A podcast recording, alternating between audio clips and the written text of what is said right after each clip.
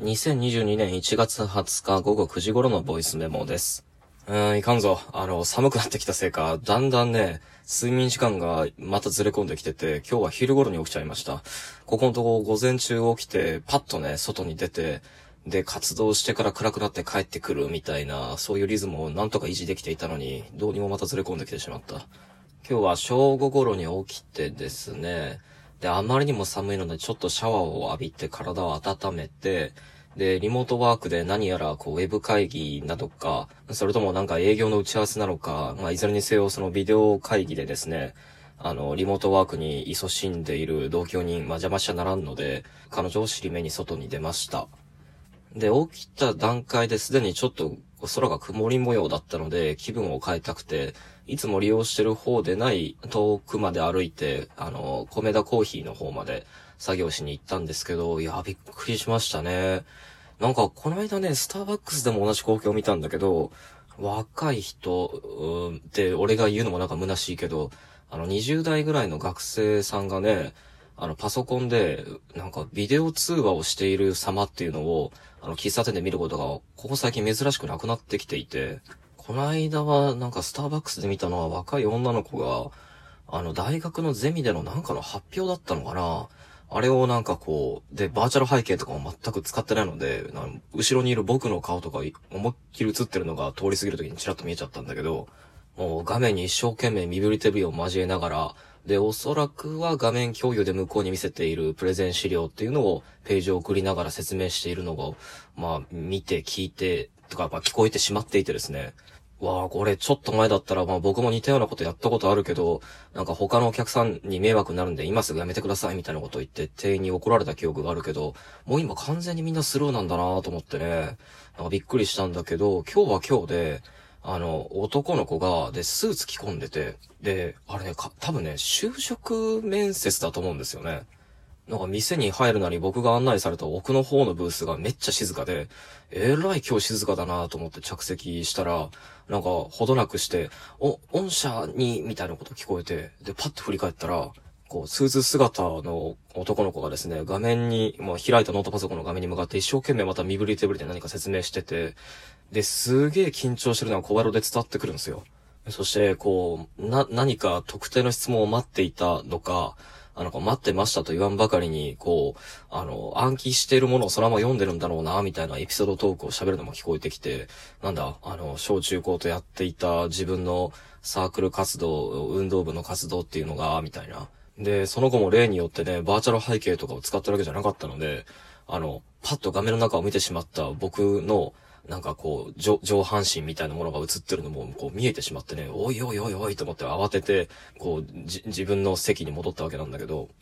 いやーなんかすごいことになってきたなと思いますね。ね、ファミレスや、こう、喫茶店など、だとかで、まあ、るいは電車の中とかで、あの、こういう光景を見ることが珍しくなくなっていくんだとすると、ただでさえね、他人が電話してる時の、あの、こう、オフのモードの声から、こう、パッとで、電話口に向けるべき外向きの声みたいなものにスイッチするのを、こう、横で聞いてるのって恥ずかしくなっちゃうもんなんだけど、あの、それがね、こう、ズームのオンライン面接までもがこうやって公共の空間に露露出しちゃうと、なんか恥ずかしさみたいなものを、つまり共感性羞恥心みたいなものを超えて、何か別の猜疑心みたいなものが生まれてきちゃいますね。なんかこう、こっちのそういう動揺をこそ、なんか笑われてるんだろうか、みたいなね。まあ、良くない自意識が、こう、過剰に暴走しちゃいそうです。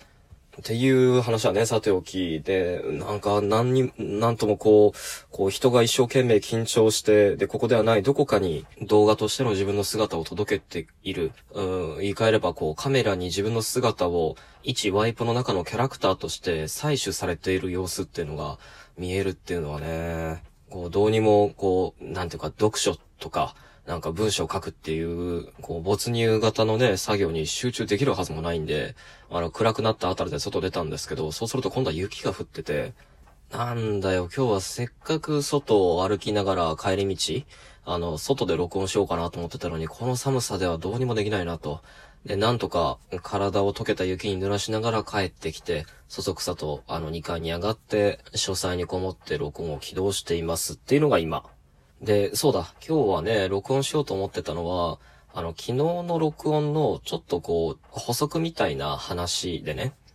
つまり、こう、こうして毎日録音をしながら、この毎日自分に何か課して、一定の尺の、まあ、こう言ってしまえば制作物っていうのを届け続けるっていう行為が、どういう発見があったかって話。まあ、それについてもちょっと詳しく話したいと思います。昨日はこう残酷だったり不気味だったり、なんかそんな形容が続く話ばっかりしちゃって、で、しかもなんか状況論の話に結局終始しちゃって自分の話あんまりしなかったなと思った反省があり、まあ続けて、あの、話しておこうと。昨日の録音はね、めっちゃハイパーざっくり言うと、あの、僕はこれまでこういう毎日何かを届け続けるとか、毎日何か自分にルーティンを課すっていうことに関して、作るっていう営みがまるで受動的なものであるかのように捉え直すっていうのが、まあ、とっても残酷で不気味なものに思えて目を背けていったと。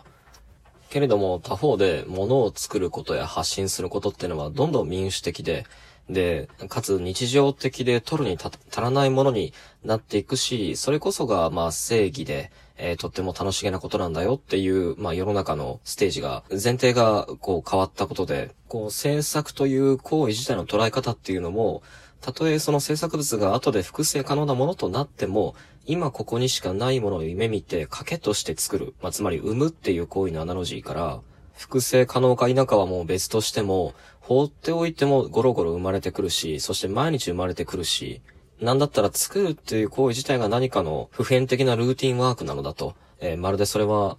作品は生み落とされるものではなくて、むしろこう日々の中で排出される排泄物、老廃物みたいなものに、そのアナロジーっていうのが取って変わろうとしてるんじゃないかと。そういった制作感の移行、変化みたいなものを自覚しつつ、まあ、そこに苦しむっていうのが、あの、一つの現れとしては、反出生主義みたいなものなんじゃないかな、みたいなことを、そんなことを話したと思うんだけど、では、どうか。あの、僕に関しては、これまでも好きで個人的に取りためていたこのボイスメモっていうのを、あえて、こう、第三者のみんなにも聞けるような形で公開し続け、配信し続け、それを毎日のルーティンワークとして、まあ、自分に強制的に課したっていうことで何が変わったか。ちょっとね、やや錯綜した言い方になって複雑になってしまうかもしれないんだけど、まあ、それは一つの教訓というか、というか、経験則っていうのを二つのレベルで実感し直すっていう、まあそういう営みでした。で、えっと、確かめた一つの経験則っていうのは、いかに考えるっていう営みと考えられたことっていう、まあ、結果、アウトプットってのが無関係であるか。しかしにもかかわらず、前者なくしては後者はありえないっていうこと。平たく言えば、こう、思考なしに制作はないが、思考と制作は実は関係ないっていう、まあ、そんなたわいもないようなことなんかもしれません。で、この、えっ、ー、と、教訓あるいは経験則っていうのを二つのレベルで、えー、日々実感し直す次第です。で、一個目は行為のレベルで、あの、この毎日録音みたいなものを通して、つまり好む好まざるにかが、関わらず、嫌をなくしなきゃいけなくなった制作っていうものは、こう、さっきの録音でも話したし、えっと、つい先ほども話したような、受動的で消極的な営みにとって変わった制作っていうものの実態っていうのを、究極的に追体験するものになってると思います。で、その結果どうなってるかっていうと、ここがね、僕はこう、これまでずっと録音してきて面白いところだったんだけど、まあ、つまりは、録音する内容に頭を使うっていうのはもう最初の10回、20回ぐらいなんですよ。で、しかも、こう、僕が日々こうやって発表してるのは喋り言葉なんで、ある程度こう自動的に、えっ、ー、と、喋りが乗れば、僕の頭が勝手に連想を紡いで、放っておいても、こう、12分弱の尺が埋めてくれる。だから最初の10回、20回にすごい気を使ったのは、話のとっかかりのエピソードトークと、えっと、その向こうに僕が原始したなんか、こう思考の構造だとか、話したいアイディアの、なんだろう、断片みたいなものをどう取り結ぶかみたいなことをやっぱり考えるし、まあ、つまりは、こう、いつだったかの録音で言ったかもしんないけど、落語みたいに話の入りを考えれば、落語みたいに勝手に閉じるみたいな、なんかそういう風に最初は撮ってたんでですよね。でもね、その先が面白くて、30回目、40回目になってくると、当たり前だけど、俺今日も、あの、座布団に座って話をしなきゃなんないのかって気になってくるんですよ。勝手に自分でややり始めてるくせに。で、そうした時に起こる、